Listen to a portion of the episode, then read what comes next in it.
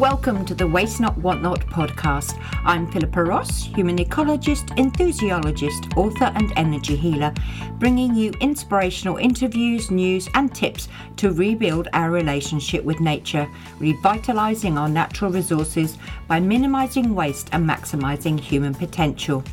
I trust you'll discover seeds of hope for a vibrant future that you can then cultivate and transform to suit your own lifestyle, so we can collectively create a world where reverence for the diversity of all life is honoured.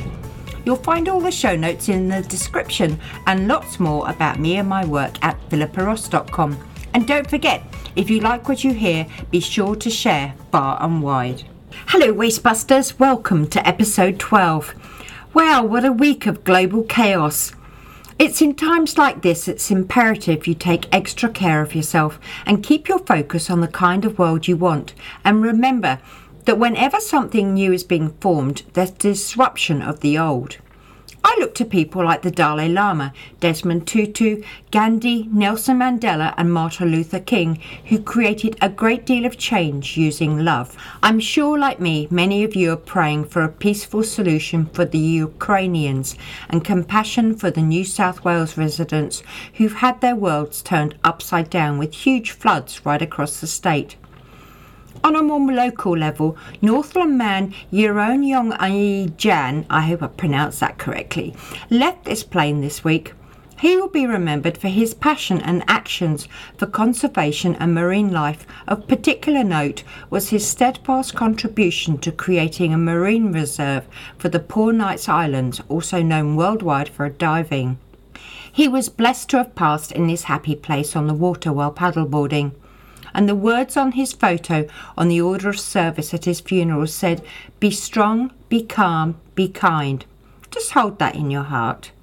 On a positive note, a resolution has come from the Global Plastics Treaty that was held in Kenya this week, where a united decision from 175 states agreed to develop a legally binding treaty on plastics, with a focus on taking responsibility for the creation and consumption of goods. I also love that they honoured people known as waste pickers, often found in the third world countries, who make a living from picking up other people's rubbish. Unless it's happening to us, events and phenomena are hard to fathom, like the rapid changes to the Earth's ice shelves that are wearing thin from below due to the increase in ocean temperatures. On a higher plane, the Earth's magnetic field is transmitting an abundance of love and peace available for us all the time to tap into. Something my special guest today has transformed into mandalas to help us recalibrate. I felt the gift Carrie Brightwell has to share was timely, so I've juggled a few of my future episodes around to bring you an insight into how the magnetic frequencies of art can soothe your soul. Carrie's curiosity to explore life beyond the confines of a job she no longer enjoyed gave her the opportunity to expand and integrate newfound skills that made her heart sing and embodied the essence of her name. Carrie meaning free and Brightwell being a beacon for wellness. Welcome, Carrie, all the way from Thailand. Now, I can see you, but our listeners can't. And you're sitting outside and I can hear the birds tweeting. So hopefully they'll get some of the ambience that's going on. So I'm really intrigued as to how someone who was in learning and development in I would say, not so sunny England ends up being in sunny Thailand healing. Well, learning and development, when you think about it, really the essence of it is developing people, right? My job was to take someone from where they currently were, deciding where it was they wanted to be and how do we develop that person, what's their journey, what's their roadmap to get them to that point. Right. And in a corporate world, that's very structured, right? And you have specific end goals in mind, you have skills, you have personal attributes that you need to be able to develop. But really, my job was just to help people become better versions of themselves. And when I started to explore the world outside of this corporate box, outside of this world that I was told I was to try and fit into, I realized that there are many ways in which you can help people become better versions of themselves. So I trained as a life coach. I then trained as a yoga teacher. I I trained as a Reiki master. I trained as lots of different things, a personal trainer even. But ultimately, everything I did was me working with people to help them become better versions of themselves, to be a catalyst of transformation. And how I ended up coming to Thailand was because I had done some traveling, and I had, on my travels, identified this particular yoga school that I wanted to do my yoga teacher training in, because they specialized in the quantum physics, the science of yoga. Right. And I actually have a couple of degrees in science, so I'm very scientifically minded. So I always love to back up the mystery with the science if and when it's available. Yeah. So that really attracted me. And so I came to Thailand. I did that course. It was 500 hours. And then I did the course again, because you just can't learn enough of this stuff as far as I'm concerned. And then I ended up never leaving. Wow. Wow. Yeah. So in that, I mean, one of the core there is, while you're helping other people to transform, you have to take the journey yourself as well. And I think it's from having yes. your own experiences, it actually helps other people relate to you. And by the very nature of the fact that you've taken the yoga twice is one thing. Are you still doing the yoga? Is there, or have you expanded since then?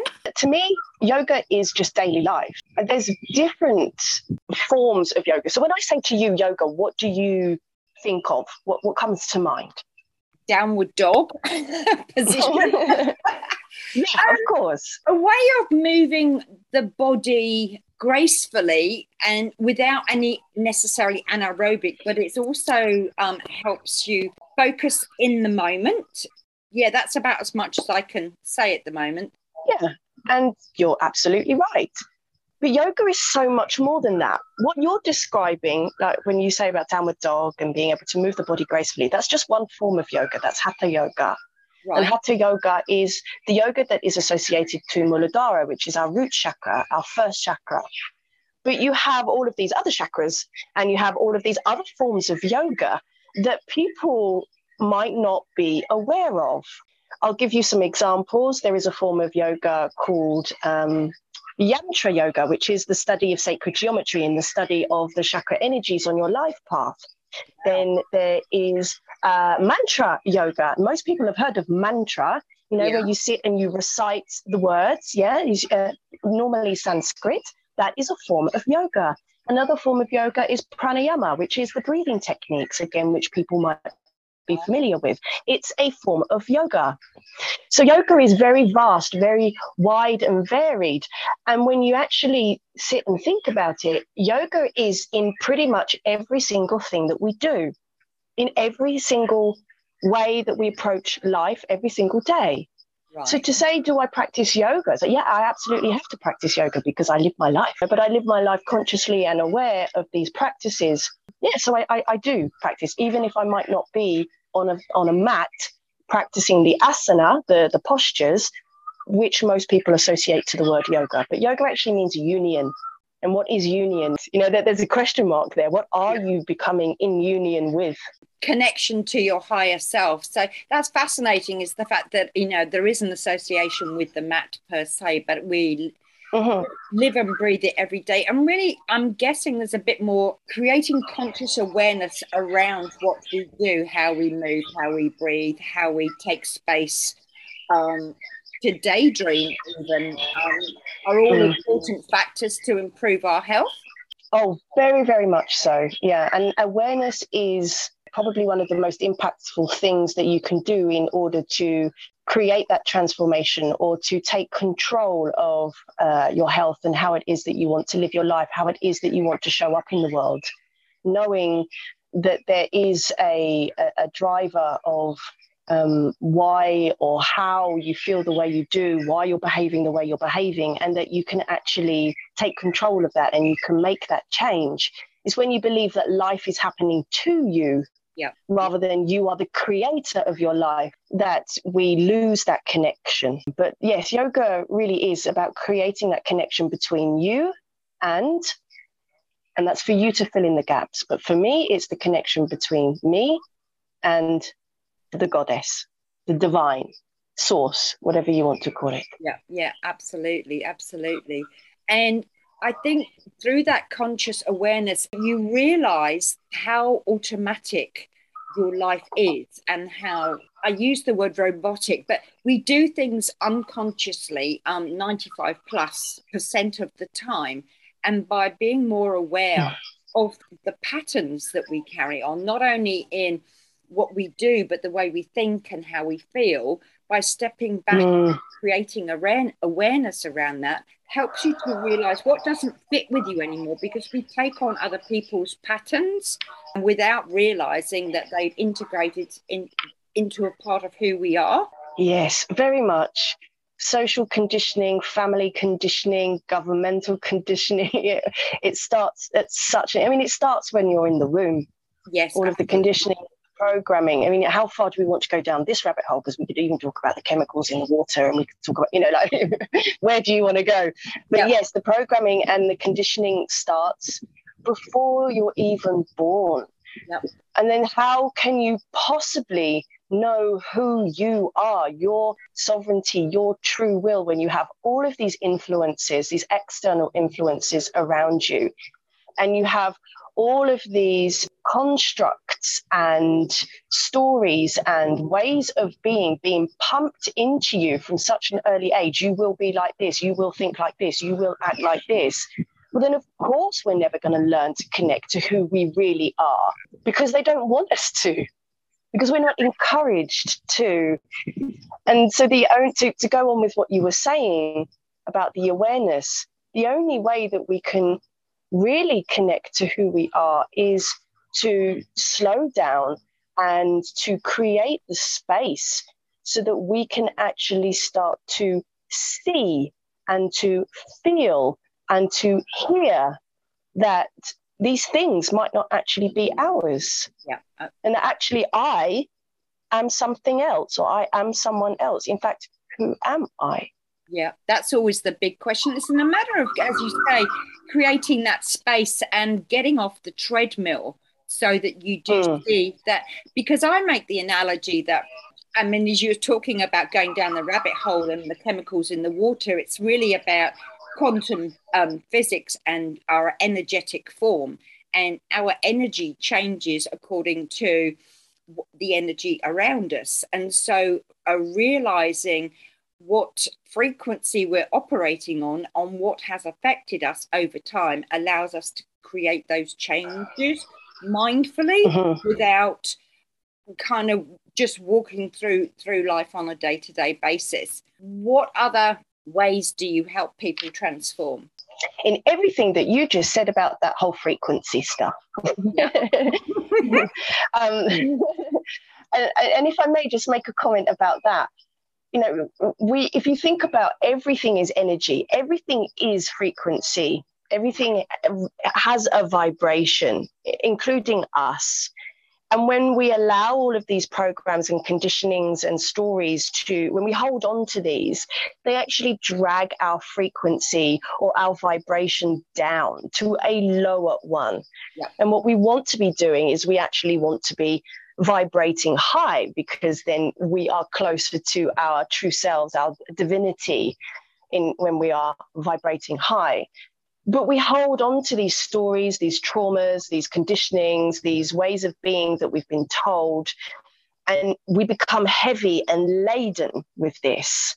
Yeah. And it's not until, like you said, we create that space and we start to see, that's not how I truly am, or I can change that, or that mindset has been ruling my behavior, not me, that mindset. And when you start to create the space and you start to see these things, you can then take the action to remove them, and then you start to naturally raise your vibration, you change your resonance, and you start to increase that. And then as you start to vibrate at a higher resonance or a higher frequency, life just becomes better and happier, and everything starts to flow. And this is when we start to flow and become in line with purpose and joy and love and happiness. And that's what I help people with. I help people raise their vibration in whatever wonderfully creative way, excuse me, that we come up with. And the main way that I'm working with these days is helping people to create that space using mandalas, because mandalas are a glorious and powerful and fun and creative way to meditate and to help change your vibration just through working with the sacred geometry in the shapes. So what is a mandala? Well, there's two answers to this. The first answer to this is, well, mandala in Sanskrit does mean circle. It's a sacred circle. But for me, mandalas are language of the universe. If you could see the electromagnetism that you are surrounded by, yeah, because we are swimming in a sea of electromagnetism, yeah, prana, frequency, whatever you want to call it. If you could see it, it would look like mandalas. So if you think about it, we're swimming in the sea of electromagnetism, and this is how all of this frequency, this vibration comes into our universe. And as these streams fly into the universe, where the electromagnetic streams cross, they create shapes. And then when these shapes come together, when you have lots of these electromagnetic streams crossing, you create lots of different shapes, and you create a melody or a composition of shapes. And these shapes, when put together, form a mandala. If you could see the spectrum of the electromagnetism, you would see mandalas. But we cannot with our eyes. We can't see that. But we can feel it. And we can also see it with our third eye if we become so fine-tuned and we practice and we are able to tap into that sight. But I've just said that, but I'm going to backtrack slightly and say, but you can actually see mandalas. You can. There are examples in nature. There are examples where we see mandalas all the time. Can you think of any? Just the patterns of nature, basically. Yes. Yeah, exactly. I mean, snowflakes. You look at plant life as well. The constructs, yes, of something is just phenomenal. It's beyond our perception. It's interesting what you were saying. It's like a melody, because as you were talking before and about our own frequency, I see us as like a song sheet, and we've taken on other notes over time and it's out of tune. This is why we use the terminology tuning into your body, because then you can get a feeling of what's out of whack. It's only when the shit hits the fan, basically, that you realise it's like a slap in the face. It's like, well, this isn't working for me, so you need to change something. I mean, I don't know if you've experienced it or you know of anybody who've experienced it, but sometimes we keep doing the same old thing and wonder why nothing changes, and that's why we make changes. Yeah. Yeah, and my little one of my favorite sayings, one of my favorite quotes is, do what you've always done and you'll get what you've always got. Yeah, that was an Einstein. You know, you have to do something different to get a different result, right? And yeah, of course I've been slapped across the face many times. It's like, oh God, I'm doing it again. Yeah. Or why don't I learn? I mean, one of the things that I always pride myself on is that I am forever a student of this thing called life, forever a student of life. And yeah, I might work with people to help them change their vibration, to change their frequency, but in some certain circumstances, I'm only a couple of steps ahead of you, you know? I certainly have not got it all sorted out or figured out myself, but I've certainly tread the uneven path, and if you're just a couple of steps behind, then follow me, I'll show the way if I can. And I think that's extremely important for people to be able to relate to other people. I mean, I'm exactly the same. And it's because of that, and it's not being afraid to be vulnerable and share some of the elements that have happened to you that make a real difference. I was forever failing things, and I just realised how important environment is to us. And this is part of the reason I put the podcast together, but it's also... I can relate it to when I stepped off the plane in New Zealand for the first time 20 years ago. I felt those vibes. We feel those vibes when we go into a surrounding that either we feel in tune with or we're not at ease within it, we can pick up that it's not right for us. And so that is the awareness. It's a continual progression of information coming from the universe that we need to tune into to realize for ourselves, and make the choice, the conscious choice to engage with or not. And sometimes, and again, this is the fuck ups, the faux pas, the failures and everything, it's to realize there's nothing wrong in trying something and realizing it doesn't work for us. At least you've tried it. Oh, yeah, yeah. You know, someone once said to me this little phrase, and I've held this very dear to my heart since, and this was a good few years ago. Everything is research. Everything. Now, if you look at life like that, there cannot be anything that you can get wrong because it's just research. So you go and move to Thailand and you realize you don't like it. Okay, great. Process of elimination. I don't like Thailand. You try and put something out there into the world and no one wants to buy it. Okay, right, so no one wants to buy that. Well, how could you change it so that they do want to buy it? It's research. Everything is research. We have a tendency, myself included, we have a tendency to not go for things because, or do things or try things because we're taught that there is a right and there is a wrong. Yeah. Well, what if there just is? What if there is no right? What if there is no wrong? What if there just is trying? And seeing what works, seeing what feels good. And something else that I try to encourage so much with everybody, not just clients, but everybody, is follow the feeling. It's the feeling. And you said about getting off the plane in New Zealand, you just felt the vibes. Me too. That's why I want to live there. What you feel is the indication of the quality of the environment around you as you are vibrating now, how you mesh with that environment, how it's sitting with you.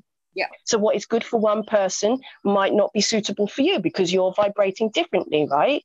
Yeah. And the feeling is an indication as to where you might want to take your path. Well, I tried this activity and I felt absolutely incredible afterwards. Well, maybe you might like to do that again. Maybe that's something for you. But I did this and I didn't feel so good. Well, then don't do that again because it didn't feel so good. I'm really curious about mandalas. When I look at mandalas, I feel funny. I feel all nice and tingly. Follow the curiosity. The key is in the feeling. Absolutely. In fact, my guest last week referred to it as, you say research, he referred to it as data.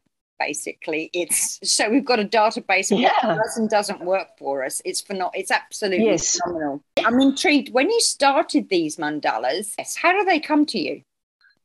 Oh, Philippa, you know, I ask the same question every single day. I really do.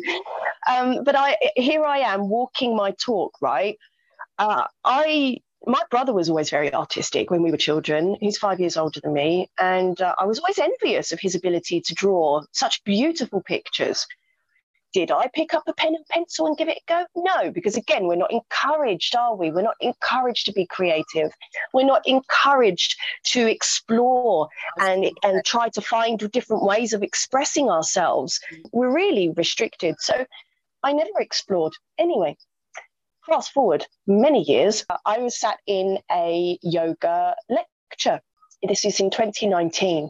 And I'd noticed that whenever I was looking at shapes, whenever I saw shapes, I would see shapes everywhere. Right. I just had this urge to trace the shape with my hand, or I just wanted to color it in, or I could just see myself working with these shapes in my mind's eye. Didn't think much of it. In this yoga lecture, my friend is drawing a mandala. And the urge became so much in me that I said, well, I want to try this. So I picked up a pen and I started to draw, and out came this creation. And everyone was looking at this mandala and was like, wow. I was like, yeah, I had no idea how this thing had just come out of me. And this was in 2019. Fast forward to today, and I am creating such complex shapes that are literally from somewhere beyond this realm, somewhere from beyond here. And how do I draw it? I literally put pen to paper and I trust and I allow the creative energy to flow through me. I follow the feeling. Yep. I follow the urge. And it just flows. It just comes. So how do I do it? I don't know. I can say the same with my writing. You know, they say there's a... I mean, I failed my English language 6 times and they told me, with 3 different boards, they told me I was illiterate. And the irony is, and I failed my sciences with a U for useless. And now I'm writing about the sciences, go figure. I write in my style. It is my voice and it appeals to some people and it doesn't appeal to other people. A bit like it's the same with any kind of art, really. And sometimes when I read back something I've written, it's like, whoa, where did that come from? You have a thought and it is transformed. It moves through you and it is transformed. And I do know when I try and apply myself to do something, it's like this massive brick wall comes down. You have to learn to let go of it, hey? Oh, you've touched on a couple of things that are very dear to my heart there. The first one is that person who told you about you couldn't write.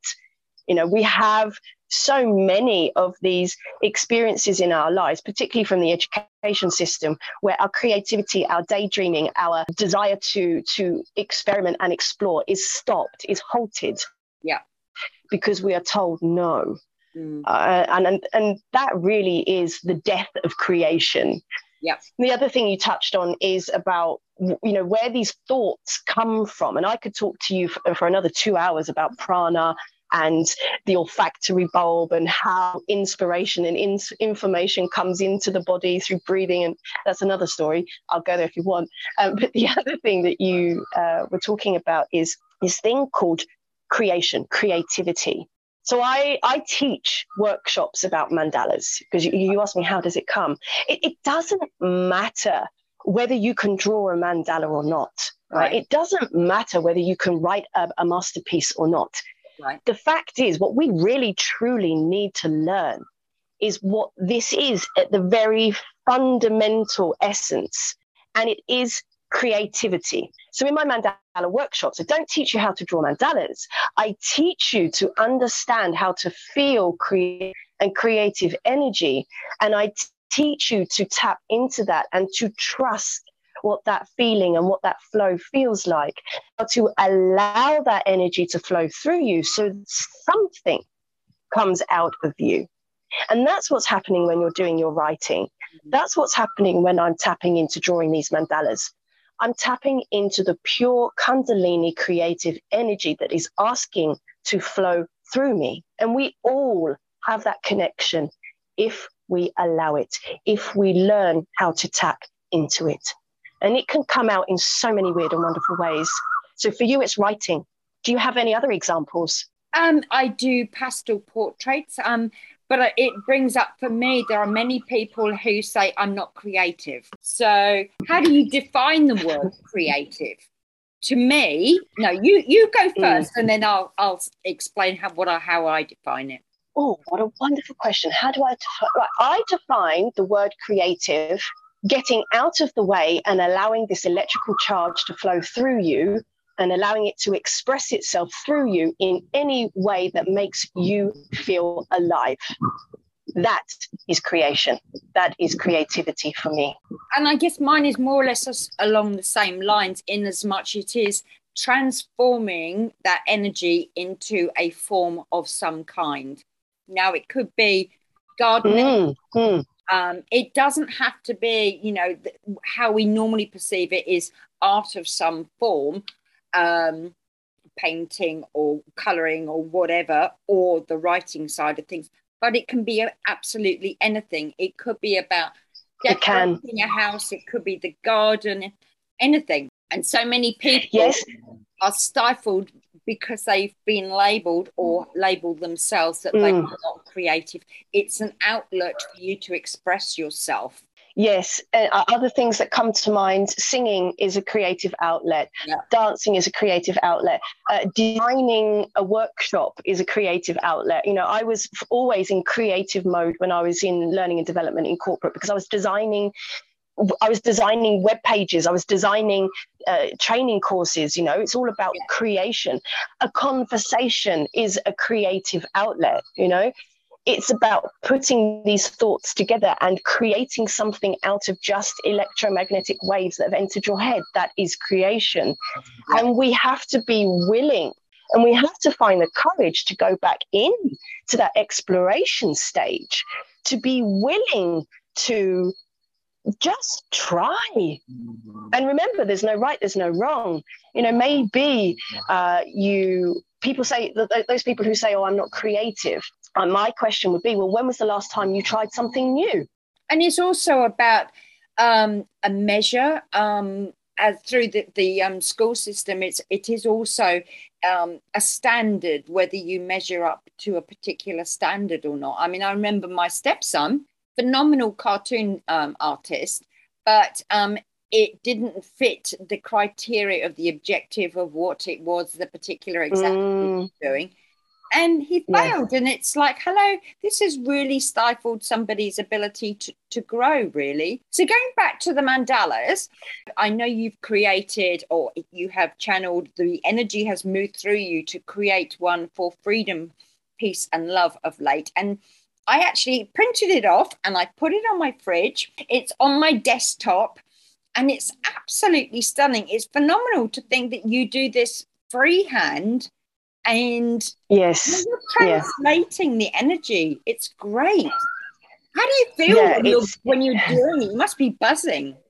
I have a mixture of feelings. And it all depends on what I'm downloading, what I'm channeling, whatever word you want to use. It depends on what's coming through. It depends also on how it's working with me as well. Because when I'm downloading this stuff, when I'm drawing, a lot of the time, this can actually be clearing a lot of emotional and mental blocks within me as well. So sometimes I might have huge waves of feelings of I'm not good enough. This isn't going to be pretty enough. This person isn't going to like this mandala. And that's something for me to look at. You know, that's an energetic block or something that is being cleared and removed within me, because this is how the mandalas work. They heal in this way. Other times, like the one that you're talking about, it's almost like I wasn't present. Wow. You know, I just kept getting these waves of euphoria and waves of just, you know, when you talk about being in flow, like there was nothing else in existence other than me in these lines, you know, and minutes and hours passed and I didn't even realize because I was just in this flow. So the experience for me when I'm drawing can be very, very different. And also it depends on who I'm drawing for as well. Right. Because I draw these mandalas for people to help them. And if somebody is asking for support or healing in a particularly challenging area in their life, I can pick up on that. Yeah. And so, you know, I can be clearing that on their behalf as I'm drawing these mandalas. Or if they're asking for something, you know, glorious and I mean, they're all glorious, but what do I say? But you know what I mean? Sometimes I can also feel their joy. I can feel the love. I can feel the happiness and the whatever intention I'm drawing. I can feel that too. So it really does depend. What I'm thinking now is many people are going to be asking themselves the question as they're listening back to this, well, how do these mandalas heal then? Like, how does it all work? Yeah. Mm-hmm. And I won't go too much down the quantum physics path, but ultimately, the way mandalas work, they are a language. They are a language that your subconscious recognizes, and they are a language that your DNA recognizes. It's a language that your higher self knows very, very well. We're just never taught this language when we are at school. Yeah. And you have mandalas within you, throughout you. You have them in the very DNA that makes up your structure. You have mandalas. If you could see your chakras, your energy vortexes, they are mandalas. They're very complex systems of energy. If you could see the water that is in your body, they are mandalas. So you are one big mandala as well. Yeah. And shapes, sometimes referred to as sacred geometry, particularly when we're talking about mandalas, shapes give off a vibration of different frequencies. Different shapes give off vibrations of different frequencies, just like different notes in a song give off different tunes. Shapes give off different vibrations. And when you collect all these shapes together to create a melody of shapes, which you see as a mandala, it's going to give off a particular melody of vibrations or resonance, as we call. And then what happens is this mandala literally emits this vibration, this resonance into the environment that it is sat in. It gives it off like a flower would give off a scent. Yep. And so it changes the very vibration of the frequency of the room in which it is sat. And as you sit with this mandala, it's naturally going to change your vibration too, because like attracts like. Mm-hmm. And if you meditate with this mandala, if you gaze at this mandala, if you color the mandala in, I'll talk about that in a moment, if you recite mantra with this mandala, however you choose to work with it, what you do is you absorb this frequency, this vibration. Your eyes will receive the information. This information then goes into your brain and it stimulates your pineal gland, because your pineal gland recognizes these sacred geometric symbols as a language also. Yep. Your pineal gland then stimulates your hypothalamus. Your hypothalamus will then produce neuropeptides or brain chemicals, which then flood the body.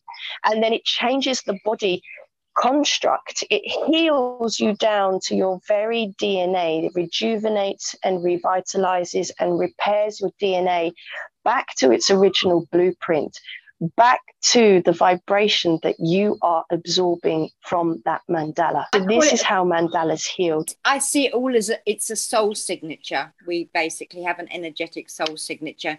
And, you know, the work that you're talking about is also like a radio. You're making the analogy with a melody, and it is music. It's retuning yourself, recalibrating yourself back to the state that will help you realize the infinite potential that actually lies within you, because we are confined by the constructs of society. We could go down there, but I'm afraid I'm going to have to bring you to a close. Have you had a book or a person that has really influenced you over the years? And who and what was it, and how did they influence you? The first book that comes to mind is Conversations with God. Right. Again, I've forgotten the author. The author, what's his name? Neale Donald Walsch. This book was quite divinely timed, of course. When I had just started and embarked on my spiritual understanding, I'm not going to say embarked on my spiritual journey, because I was always on one. I just never realised it. Yep. But my comprehension of spirituality, I had just started. And this book was introduced to me, and it answered so many of the basic and fundamental questions that I had about how this whole universe operates and what this thing called God is or is not. And take God as you will. I mean, for me, I don't personally use the word. I prefer to use source or divine, divinity or creation. But yeah, it just answered so many questions for me. I just use energy and I took an aversion to that book about 15 years ago when a friend recommended it to me because of the use of the word God. Now, I'm a great one for anagrams, and I created an anagram around it, which is a guide of direction. So was there any particular person that influenced you?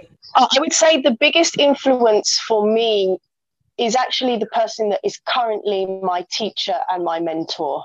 My life has changed in such a dramatic trajectory. I can't say that word. Trajectory.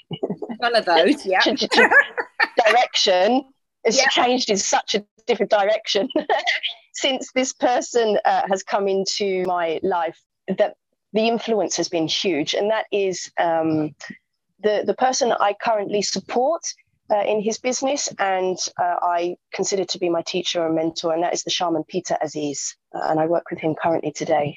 As with all humans, we all have a funk. How do you get yourself out of a funk? When I look at what I know to make me feel better regardless, my number ones are nature.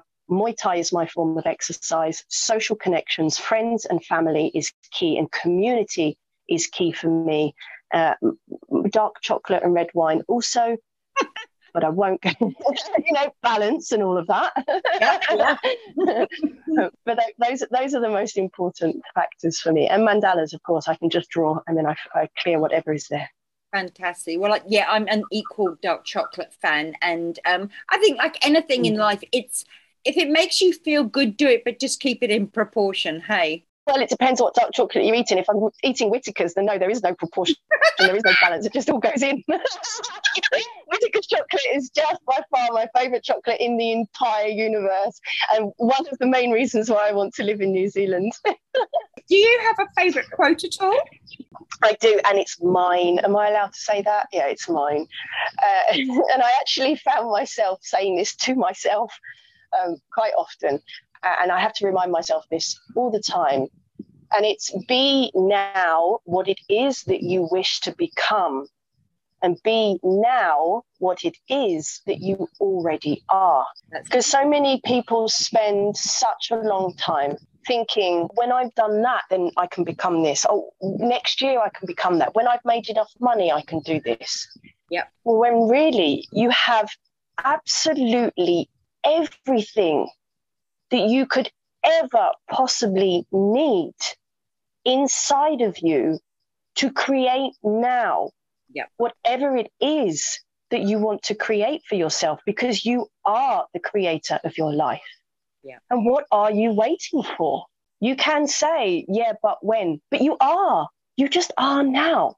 And I think that part of the journey to realizing and practicing that is recognizing that you are, it's what I call the D syndrome, which is dispirited, disheartened, disconnected, because we are weighed down by heavy energy, which actually belongs to other people.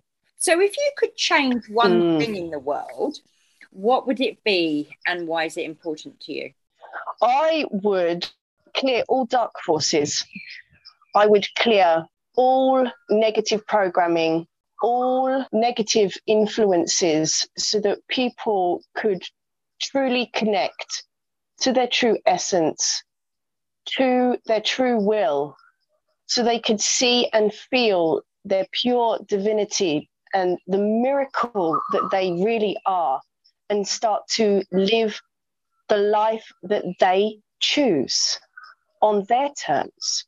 That's beautiful. Well, it's quite far out there, isn't it? No, it's beautiful. And it's something important that links very beautifully with your own quote that you created. It's recognising it is now. And so life is short, live it, and live it to the full.